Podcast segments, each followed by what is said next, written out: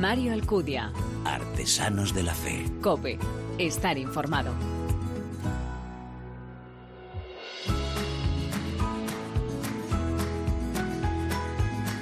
¿Qué tal? Muy buenas. Te doy como siempre la bienvenida a esta novena entrega de Artesanos de la Fe en cope.es, un espacio en el que te ofrecemos esa mirada diferente a la vida desde la fe, un espacio donde se da en la mano el testimonio, la lectura, la música elementos esenciales en esa imagen de la iglesia joven a la que nos convoca el Papa. Intentamos con este programa, ya lo sabes, construir esa cultura que sea respuesta a las llagas de este tiempo. Francisco nos ha recordado en numerosas ocasiones que transmitir la fe no quiere decir hacer proselitismo, se trata de testimoniar con amor, es el testimonio que provoca curiosidad en el corazón del otro. La coherencia de vida de quien da ese testimonio provoca la curiosidad en los demás. Es la semilla que recoge el Espíritu Santo y la lleva adelante. Este es el desafío para un cristiano, el de ser fecundo en la transmisión de la fe también, el desafío de la Iglesia. El Señor, como a los primeros discípulos, sigue llamándonos a esa tarea, la de dar testimonio de la fe, la de sembrar la curiosidad con nuestro testimonio en los otros. Bueno, pues nosotros en cada programa, ya lo sabes, te presentamos algunas de esas personas que con su vida, con su ejemplo, siembran en nosotros la curiosidad de la fe. Estoy seguro que quieres conocerles. Nos acompañas, ¿verdad? Gracias por elegirnos, descargarnos y escucharnos. Bienvenidos.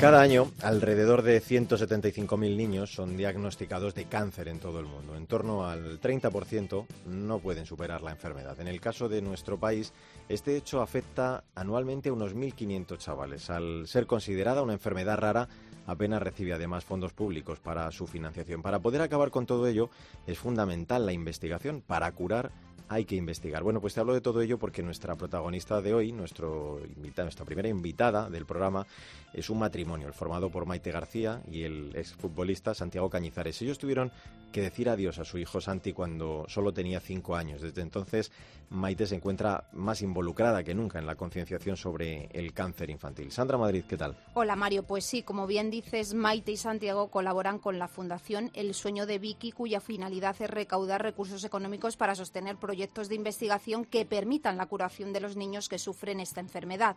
Detrás del sueño de Vicky está Laura García Marcos, cuya motivación se ve reflejada en la frase de Santa Teresa de Calcuta. A veces sentimos que lo que hacemos es tan solo una gota en el mar, pero el mar sería menos si le faltase esa gota. Desde luego, bueno, pues vamos a saludar ya a Maite, que amablemente ha querido acompañarnos en este Artesanos de la Fe. Hola Maite, ¿cómo estás? Hola, ¿qué tal? Oye, ¿qué, sienten, qué sentís eh, cuando os comunicaron que Santi padecía esta enfermedad? Bueno, pues yo creo que es el peor momento que te puedas imaginar en cualquier vida de unos padres cuando después de tres años haber dado a luz a tres criaturas y ser algo divino, eh, pues cuando te comunican que tu hijo puede fallecer en 24 horas se te viene el mundo abajo y la verdad que es la peor sensación que un padre puede tener. Eh, Maite, cuéntanos cómo fueron esos 15 meses junto a Santi, porque te hemos leído, escuchado que los aprovechasteis para preparar su marcha al cielo. Bueno, yo creo que al principio no te preparas para que se vayan al cielo. Lo que intentas es que después de un palo así tan grande, intentas que tu hijo, eh, lo primero, que se ponga bueno e intentas eh, tener la esperanza de que se va a curar. Yo creo que eso es lo último que se pierde. Y una vez te das cuenta que eso no va a suceder, pues tienes que cambiar el chip y pensar que, que tienes que hacerle cada día feliz y que sufra lo menos posible. Y eso mm. lo conseguimos muchísimo a través de la fe. Primero intentamos estar nosotros tranquilos, intentar que todo lo que hacíamos era lo correcto y trasladárselo a él, porque al final nosotros siempre somos un reflejo para nuestros hijos y cuando ellos sienten que estás tú bien es porque no, no es tan grave lo que está ocurriendo, ¿no? Entonces, pues bueno, mi marido quizás se ciñó más en lo que era tema médicos y yo como madre pues en hacerle sonreír cada día mm. y evidentemente pues claro al final es es una situación en la que te tienes que preparar para el final, que no es fácil, pero al final siempre te pones en las manos de Dios y que sea lo que Dios quiera. Hmm. Fíjate, al, hilo de eso que estás tú comentando, el dolor es, dolor, pero cuando se vive con esperanza, pues eh, abre también a, la alegría de ese nuevo fruto, ¿no? Y, yo creo que a él jamás le visteis quejarse, siempre tuvo una fortaleza innata. Me da la sensación, eh, Maite, de que Santi os enseñó muchas cosas durante su enfermedad. Para mí, Santi, y a día de hoy lo puedo decir después de ocho meses, lo pienso como una persona mayor, lo pienso como un sabio. Santi, eh, durante estos 15 meses me demostró que él pues me había elegido como madre y supongo que a día de hoy no le puedo fallar porque pienso que, que si me eligió es porque yo iba a poder con todo esto y que iba a poder con su legado después de que él se marchara y, y creo que su lección era muy clara. Él vino aquí a este mundo a enseñarnos y, y él no tenía que aprender nada, ¿no? Eh, era pues una persona que enseñó a que ante las adversidades se puede sacar una sonrisa, de que la fuerza es la máxima en nuestra vida, que no nos tenemos que venir abajo para nada y que aunque sientas dolor, siempre hay que tirar para adelante. Y, y eso es lo que me ha enseñado a mí mi hijo durante estos 15 meses. Jamás se quejó de nada y siempre me animaba a que estuviera bien cada día como él. Maite, la enfermedad a buen seguro reforzó los lazos familiares y, de hecho, en alguna entrevista nos has contado que fue muy importante para la familia aferraros a la fe, como antes nos has dicho. Sí, porque bueno, yo siempre he sido una persona cristiana, católica. La verdad es que nunca había sido practicante, porque al final yo creo que eso también te lo tienen que inculcar tus padres. Y mis padres, aunque eran muy creyentes, pero no eran practicantes, ¿no? Entonces, bueno, pues cuando mi hijo enfermó y estás tan en un nivel tan desesperado, pues apareció una persona en mi vida, me empezó a enseñar, me enseñó a rezar el rosario cada día y la verdad es que sentía muchísima paz en el momento que lo hacía, incluso veía que mi hijo también sentía esa paz. Lo notábamos porque incluso los médicos me decían, ¿qué hacéis? Porque, porque las pulsaciones le están bajando cuando siempre las tenía altas. Y eso me animaba más a, a rezar y a, y a pensar en la fe. De hecho, eh, pues con el paso del tiempo, incluso él me cogía el rosario para que para que rezara, porque se sentía en paz. Y cuando estaba momentos en el hospital con él y tenía que quería que durmiera la siesta, ya era el rosario, le ponía canciones de bendecidas y canciones que, que bueno, ponían también en otras emisoras y, y se sentía en paz. Y al final, pues, esa paz que él me transmitía, pues es a la que me aferré, a que, a que la fe, pues, pues habla mucho. Está clarísimo que, vino a enseñaros muchas cosas. Eh, como decíamos al, comienzo del programa, eh, ahora que él no está aquí entre nosotros, porque él sigue desde luego arriba seguro cuidándose, tu marido y tú colaboráis con el sueño de Vicky. Háblanos, eh, Maite, también de esta asociación, del mucho bien que, está haciendo también a, esos niños, a las familias que atraviesan como vosotros pasasteis por esta dura situación. Pues mira, te puedo decir que ha sido el mejor regalo que me, que me hizo mi hijo al día siguiente de fallecer. Eh, se puso en contacto conmigo Laura, que es la presidenta de la Fundación El Sueño de Vicky. El Sueño de Vicky se creó a, a raíz de la muerte de la hija de Laura, que también se murió de un tumor cerebral por la necesidad de, investigar, porque teníamos muy pocos recursos, la verdad, eh, recursos me refiero a nivel médico, ¿no? No tenemos eh, grandes medicinas para afrontar estos estos tumores cerebrales tan agresivos y, y, bueno, ella no se quiso quedar parada y la verdad es que puedo asegurar que es una fundación que cada céntimo que gana se va directo a, a la CIMA, que es el Centro de Investigación de Médica Avanzada que está en la Universidad de Clínica Universitaria de Navarra. Y de hecho hemos estado esta semana allí viendo in situ cómo cómo van estos avances y estos progresos y la verdad es que me siento súper orgullosa de formar parte y ser embajadora de la fundación porque no nos cansamos y somos invencibles en este momento, ¿no? Queremos ayudar porque sabemos lo que se sufre y lo que queremos generar en un futuro es la esperanza para los niños que desafortunadamente están viviendo esto y los que desgraciadamente vendrán. Pues eh, desde luego que, hacéis mucho, muchísimo bien en el sueño de Vicky y además con testimonios como el tuyo, ¿no? Porque es verdad que el sufrimiento de nuestros seres más queridos, como fue la enfermedad de Santi, fue una auténtica escuela de vida y más aún cuando están, pues tú lo contabas, acompañados por la oración, por esa cercanía y el amor de unos padres tan estupendos como sois vosotros. Maite García, muchísimas gracias eh, por haber compartido con nosotros eh, tu testimonio. Un abrazo para ti para Santi desde este Artesanos de la Fe. Muchísimas gracias a vosotros. Pues la fe es verdad, ¿no? No hace desaparecer la enfermedad, el dolor y los interrogantes ante la muerte de un ser querido, pero sí nos ofrece una clave con la que podemos descubrir también ese sentido más profundo, esa fe, ese consuelo del Señor que nos sostiene en esos duros, durísimos momentos. Sandra Madrid, gracias por acercarnos esta semana a este hermosísimo testimonio. Hasta el próximo día. Hasta el próximo día. Mario Alcudia. Artesanos de la Fe. Cope. Estar informado.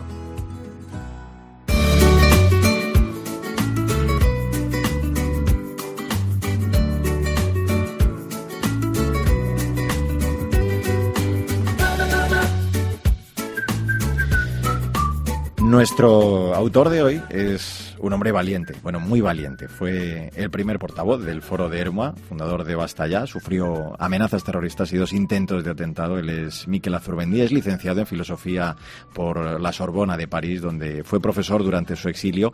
Además es doctor en Filosofía por la Universidad del País Vasco. Fue presidente del Foro Social para la Integración de los Inmigrantes. Ha trabajado en el Instituto Cervantes de Tánger y entre los premios Hellman Hatman en 2000, nominado también por Human Rights Watch y también cuarto premio la convivencia en 2001 por la Fundación Miguel Ángel Blanco. Como puedes imaginar, solo con esto que, te acabo de contar, nuestro invitado desde luego tiene ya para hacerle varias entrevistas con interesantísimas cosas que contarnos, pero hoy le hemos invitado para hablarnos de su último libro, El Abrazo, en el que relata vivencias además muy personales. Nos lo va a contar ya Cristina Rodríguez Luque. ¿Qué tal, Cristina? Pues encantada, ¿cómo estáis? Efectivamente, Mario este libro es fruto de un encuentro, el encuentro de nuestro invitado, Miquel Azurmendi, con otros que lo dejaron impactado por su manera de vivir y decidió someterlos a una investigación sociológica. Esos otros son el Movimiento Católico Comunión y Liberación, donde Irene, su mujer, y él se toparon de bruces. Una tribu que vivía un amor desinteresado, gente que a pesar de saber que él no era creyente,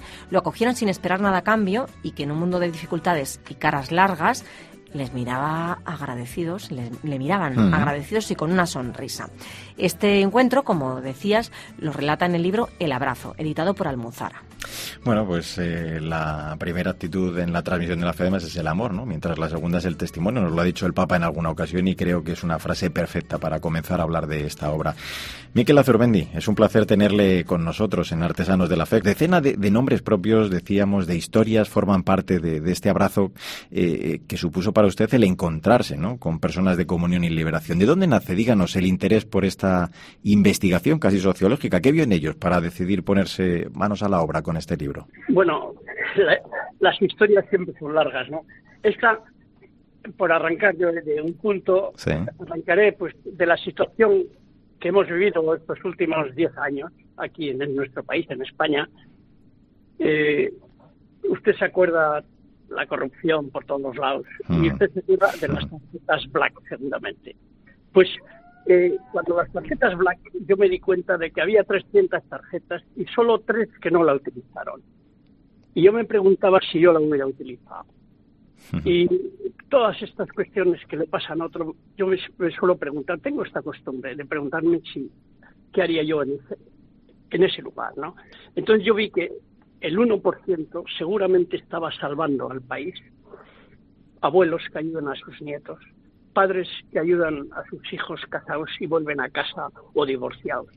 En fin, eh, eh, todos sabemos y somos conscientes de que esta crisis la han salvado los buenos ciudadanos, las buenas gentes, las gentes de bien, vamos, hmm. cristiano o no cristiano. Entonces yo me preguntaba, ¿dónde está la gente? ¿Qué gente es esa? Eh, coincidió, eh, bueno, esto ya fue en el curso de, mi, investigación. ¿Se, acuerdan ustedes de aquel gendarme francés, Arnaud Beltrame, que se puso en lugar de una víctima de un yihadista y fue asesinado? Bueno, hmm. y, y yo decía, gente de otra pasta, ¿dónde está la gente de otra pasta, la que está salvando el país?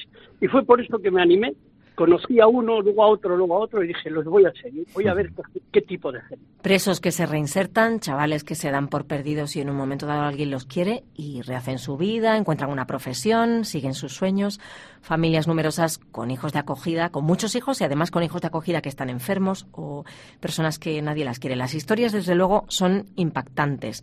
¿Cómo ha conseguido darles un orden? Bueno, el orden seguramente eh, todo fue escrito cronológicamente. Es decir, yo empecé y fui escribiendo, escribía hojas, escribía hojas, todo lo que iba viendo a la noche. No, yo nunca tomaba notas. Entonces, eh, iba escribiendo y en un momento dado dije, esto me planteé si escribieron un libro. ¿no? Y yo sabía que me iba a costar eh, el qué dirán. ¿Sabe usted lo que es el qué dirán? Sí, sí. Es lo más importante que tiene una persona. El horror al otro, el miedo a hacer el ridículo y sobre todo el que se crean que soy una cosa que no se esperaba de mí. ¿no? Entonces eh, decidí escribir un libro y guardé ese orden y, al final lo he cambiado. Lo he cambiado un poco porque parecía que era más eh, un recorrido turístico, es como un, libro de viaje. Es cierto. Alguno de, esas historias, eh, Miquel, ya, llama la atención, ¿no? Sobre el sentido del sufrimiento. Por ejemplo, hay médicos que, han acogido niños con cáncer, eh, que habla de que la amorfina, utilizaba ese, ese término, mitiga el dolor. ¿Qué ha visto usted en estas personas, en estas familias, que, no tienen miedo, por ejemplo, a acoger niños marginados ni enfermos, con muchas heridas, sabiendo que, que, claro, esto no va a ser fácil? Lo que más me ha asombrado es un gran asombro ante gente, es un asombro existencial, ¿eh? Ante la existencia de esta gente. ¿Qué tipo de vida, qué estilo de vida tienes? Encuentras que su existencia no es igual que la mía. Es un estilo de vida, eh, lo que nosotros en antropología solemos llamar ethos, ¿no? Esta gente tiene un estilo de vida de entrega gratuita al otro. El carácter que se les forma es como una mansedumbre enorme y una inmensa alegría, ¿no? Entonces uno, la vida es para entregarla esto me lo han dicho todos. Me viene a la mente eh, el caso de Jordi. Hablaba usted de interiorizar la historia. Es un chico que hoy es padre de familia numerosa, lo cuenta usted, y que hoy está perfectamente reconciliado con el hecho de haber sido un niño adoptado. Es más, dice que me llamaba mucho la atención, propone que celebremos un día de orgullo del niño adoptado porque en vez de ver el rechazo lo que ve es un doble amor. Dice, dice que son que él se siente hijo de dos actos de amor, el de su madre biológica que contra su propia razón y la presión que le animaba a abortar dijo voy a seguir adelante con la vida y el de unos padres que le han adoptado y que le aman mucho más allá de la sangre. ¿Cree usted que después de todas estas historias que nos cuenta ¿Uno puede dar sentido al sufrimiento? ¿Que la cruz te abraza verdaderamente? Yo creo que sí. Yo que he leído a Feuerbach, sé lo que él piensa del sufrimiento. Dice que es imposible la existencia y entenderla sin el sufrimiento. Este, este muchacho, que yo lo conozco perfectamente, se llama Jordi, este que usted ha dicho, este tiene cinco hijos. Este ahora tiene cinco hijos y acaba, cinco hijos, la mayor está en la universidad, y acaba de coger dos chavales pequeños, eh, diminutos, los he visto yo, de una madre filipina con rasgos asiáticos. Es, esta madre tiene sida y no puede atender a los niños y los ha acogido en su familia. O sea, cinco hijos más. dos, más. Entonces, este, lo brillante de este, lo más apabullante que yo le escuchaba, es, decir, mis hijos son mis raíces. Mire, los nacionalistas que dicen que sus raíces están en el Paleolítico, que están en Aitor, en Túbal, que sabe usted toda la cantidad de mentiras, de imágenes, de inventos sobre la nación, sobre la identidad. Cuando alguien dice, mi hijo son mis raíces, está diciendo yo me enraizo en lo que quiero ahijar, yo me enraizo en lo que quiero amar. Entonces, el sufrimiento es secundario. Eh, eh, Miquel, usted tuvo este encuentro con los miembros de Comunión y Liberación junto a su mujer, junto a Irene. ¿Cómo ha habido eh, ustedes el cambio de chip en su familia? ¿Qué, qué, han visto de nuevo en esta gente que le chocaba con su concepción del cristianismo? Todavía estamos esperando el rebote, el, eco, ¿no? están muy sorprendidos, evidentemente, están sorprendidísimos. ¿eh? Yo, mis amigos, por ejemplo, mi familia son mis amigos y mi hijo, ¿no? Yo no tengo, eh, y mi mujer y la familia de mi mujer, ¿no? y mis amigos, que son mucha, muy familia mía, ¿no? Pues, pues, pues, mi familia está sorprendida, está sorprendida. Eh, uno de mi familia es Chabater, y eh, Chabater el libro, lo geó, y, dijo, eh, habló de mis redaños, así, habló de mis redaños para ir contra el que dirán. Eh, mi hijo todavía no me ha dicho nada. Eh, tiene el libro y yo todavía no me he atrevido a mirar a ver en qué página va. Estoy esperando que me diga. Yo todavía no rezo, no rezo con él cuando comemos con mi hijo, mm. pero cuando, cuando está mi mujer con mi mujer sí rezamos y con nuestros amigos. Entonces, la cosa está todavía... pasito a pasito, pasito a pasito. Poco, poquito a poco, claro. Miquel, si el libro cae justo que hablamos de lectores, lectores dentro de su familia o fuera, que es el momento en el que empecemos a ojearlo en alguien que no crea, que tiene ciertos prejuicios con la Iglesia, ¿usted qué le diría? Yo ahora trataré de ir, empezar a ir con humildad, a ver si encuentro la fuente que encuentran toda esta gente que, a la que yo admiro, a la que yo desearía invitar. Entonces yo no digo nada, ¿no? Que la gente haga lo que quiera. La libertad es eso. Ahora, yo sí, sí sé una cosa, ¿eh? que la libertad es no es solo no ser coaccionado para yo poder elegir, que era el gran axioma de Isaiah Berlin, saben ustedes, ¿verdad? Del, del, liberalismo.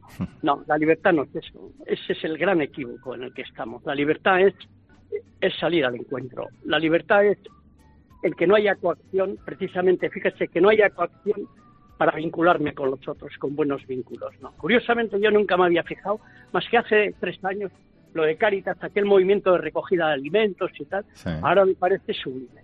Ahora reconozco que es uno de los grandes movimientos de la gente buena que está salvando el país. Pues nosotros hemos echado un muy buen rato hablando con usted y, leyendo este libro que vamos a recordar ya, Cristina. El título es El abrazo de Miquel Azurmendi y está editado por Almuzara. Y nos vamos a quedar, si te parece, con esa nueva mirada que nos propone en el libro, en el ver en lo cotidiano, ¿no? Como decía, en lo excepcional y en descubrir también lo invisible detrás de cada detalle.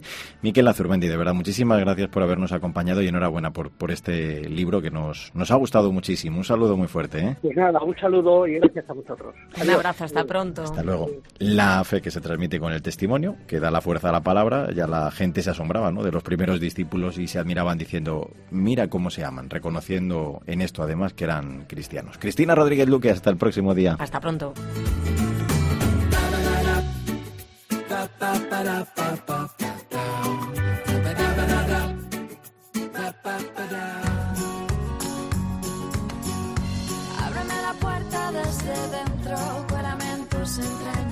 Mario Alcudia. Artesanos de la Fe. Cope. Estar informado. Ábreme la puerta desde dentro, cuélame en tus entrañas. Buena centreado y humillado me seduces. Y yo te canto a ti, mi pobre loco.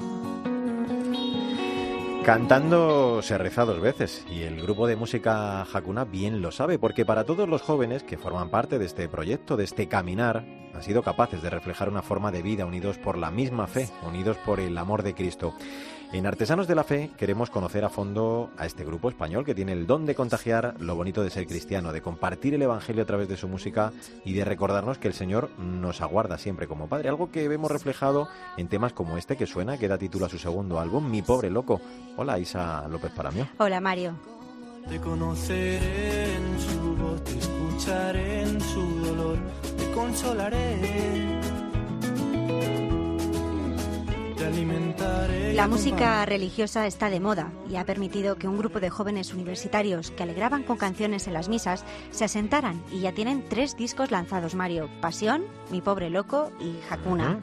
Que no se pierda ninguno, como dice la canción. Además, ya lo comentaba el Papa Francisco diciendo, hagan lío y organícenlo bien, con un corazón libre, con esperanza, solidaridad y de saber que Dios, a quien conocí, es mi fortaleza. Pues Mario, lo han conseguido. Sí, señor. Hakuna lo ha llevado al pie de la letra y desde la JMJ de Río de Janeiro 2013 se han ido sumando más gente que está poniendo todo su empeño para poner en práctica las palabras del Papa. cuando se está bien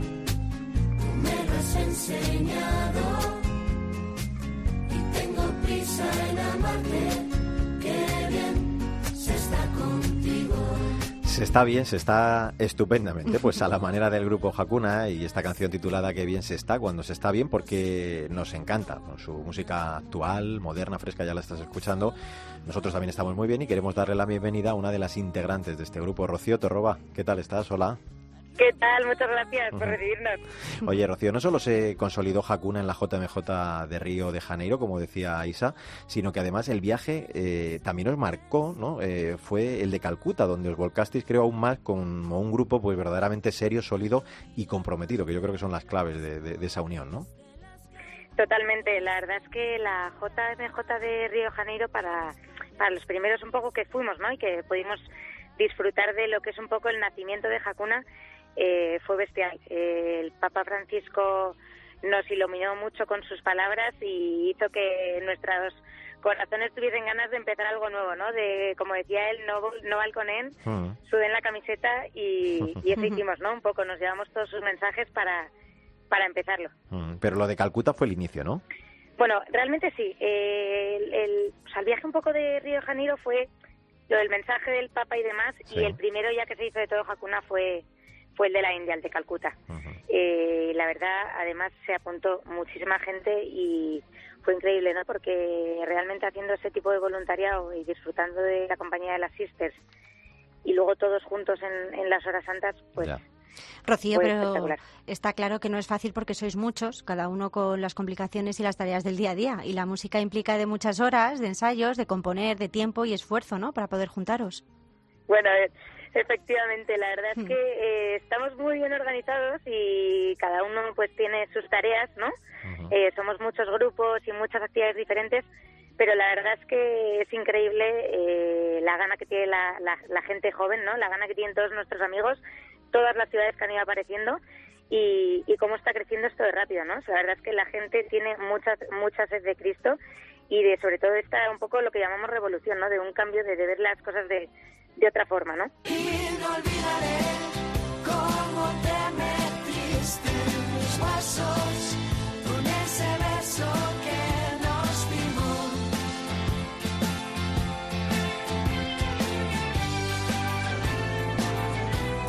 Un paso más y pasito a pasito. Vuestro primer disco, Rocío, con 12 canciones que lanzasteis en el 2015. Luego, dos años después, salía a la luz Mi Pobre Loco y este año, Pasión. Todo esto ya son palabras serias, ¿eh? Supone ponerse manos a la obra con conciertos por todos los rincones de nuestro país, compromisos varios, entrevistas. ¿Cómo lo estáis llevando, este éxito? ¿Dónde está el secreto de mantener los pies sobre la tierra? Bueno, pues la verdad es que el, secreto está en, en, el de arriba, ¿no? En el jefe, como decimos.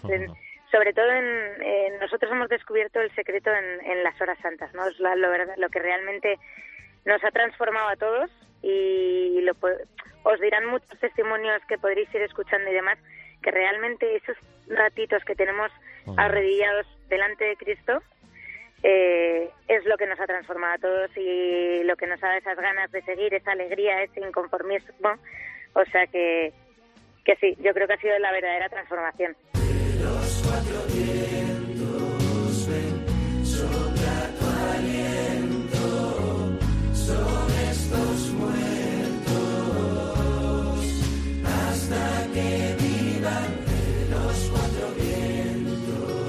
Alguna vez ya lo habéis comentado, Rocío, lo estabas tú diciendo ahora mismo, ¿no? Hakuna es más que un grupo de música porque es verdad que vuestra vida gira en torno a esa hora santa semanal, que además sois amigos que buscan a Dios, que compartís la fe en el Señor.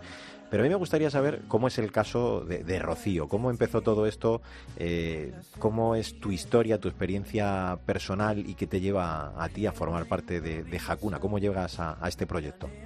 Pues mira, lo mío empezó hace aproximadamente unos cuatro o cinco veranos con un viaje mochilero a Tierra Santa. Nosotros solemos hacer, sí, sí, nosotros solemos hacer dos tipos de, viajes al año y entonces, bueno, hacemos muchas escapadas, los llamamos escapadas.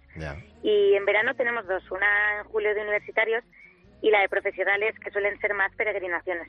Y en mi caso fue una peregrinación a Tierra Santa y yo le llamo mi, mi conversión, ¿no? Yo realmente ahí siempre, bueno, pues he tenido una formación cristiana, he ido a un cole religioso, pero realmente mi conversión y donde me he encontrado con Cristo cara a cara y donde he visto la felicidad, donde he visto la alegría, donde donde he visto lo que es verdaderamente una vida cristiana, ¿no? Porque al final yo creo que llevamos un poco la rutina pues de ir a lo mejor a misa los domingos, una rutina pues de oye que tienes que rezar por la noche, pero eso no es, la, no es el cristianismo, ¿no? Y es ahí donde me di cuenta, mm. durante esa peregrinación tan dura por el desierto, todos los días con horas santas, con el coro cantando por detrás y dándolo todo, ¿no? Y viendo cómo nadie se quejaba, cómo todos nos ayudábamos unos a otros, que estaba ahí Cristo en cada uno de nosotros, es ahí realmente donde dices, algo me estaba perdiendo. Mm, no, lo, no, lo estaba viviendo de la forma adecuada. La fe que nace de, la convicción y del encuentro, claro. Efectivamente. Y, yo creo que es lo que nos ha pasado a muchos, ¿no? Ese encuentro cara a cara que al final, pues muchas veces no, no, lo encuentras hasta que vives algo así, ¿no? Y, y el deseo de quererlo y demás. Tan llegado que cuesta reconocerte burlas, insultos, sin amor, sin amigos. Hemos subido todos de la cruz. Hakuna, corrígeme si me equivoco, Rocío, se divide en cuatro grupos: universitarios, jóvenes profesionales, matrimonios y frontera. ¿Qué nos puedes contar sobre ello? ¿Qué tiene de especial? Pues mira, realmente a medida que ha ido creciendo Hakuna, hemos ido viendo pues que al final por edad hay distintos tipos de necesidades, ¿no? Y que cada, cada persona, cada edad tiene una, una etapa diferente de la vida y un mensaje diferente, ¿no? Que te tiene que dar Cristo, la Iglesia eh, y Hakuna. Entonces, realmente ahí don Josepe nos ayudó a iniciar eh, estos cuatro grupos, ¿no? Que tal como has dicho, pues están los matrimonios, los, los frontera, ¿no? Que son los, los novios que se van a casar o recién casados, profesionales, que es mi caso, y, universitarios. Y además con esto eh, os quiero decir una cosa que me pasó a mí un poco con mi testimonio y es que mi padre no iba no, no, no iba a misa los domingos, o sea, era una persona cristiana pero no no no no conocía mucho, ¿sabes? y, y a medida que que me vieron a mí en Jacuna y con actividades y demás. Eh, Encendiste la chispa de su fe. Bueno, Qué bueno, y están emocionados. O sea, van, son más jacunes que yo.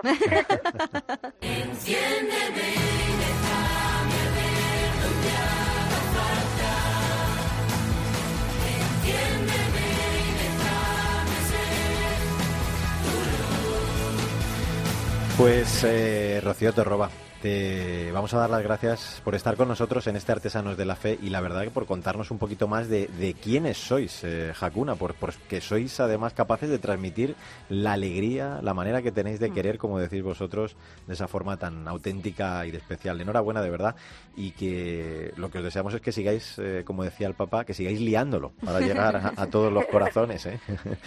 Eso haremos. Muchísimas gracias a vosotros. Un abrazo muy fuerte. Un beso. Un abrazo. Adiós. Isa López para hasta la próxima. Hasta la próxima, Mario.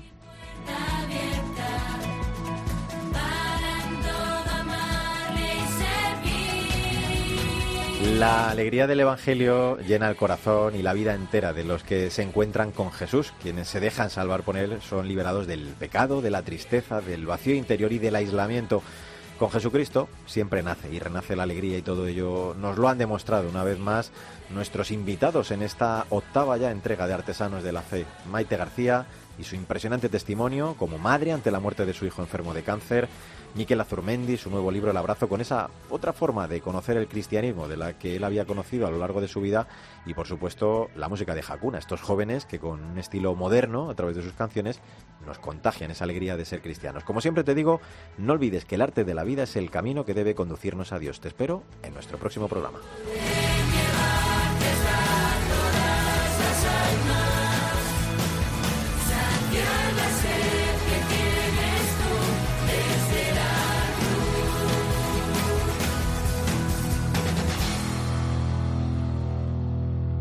Mario Alcudia. Artesanos de la Fe. Cope. Estar informado.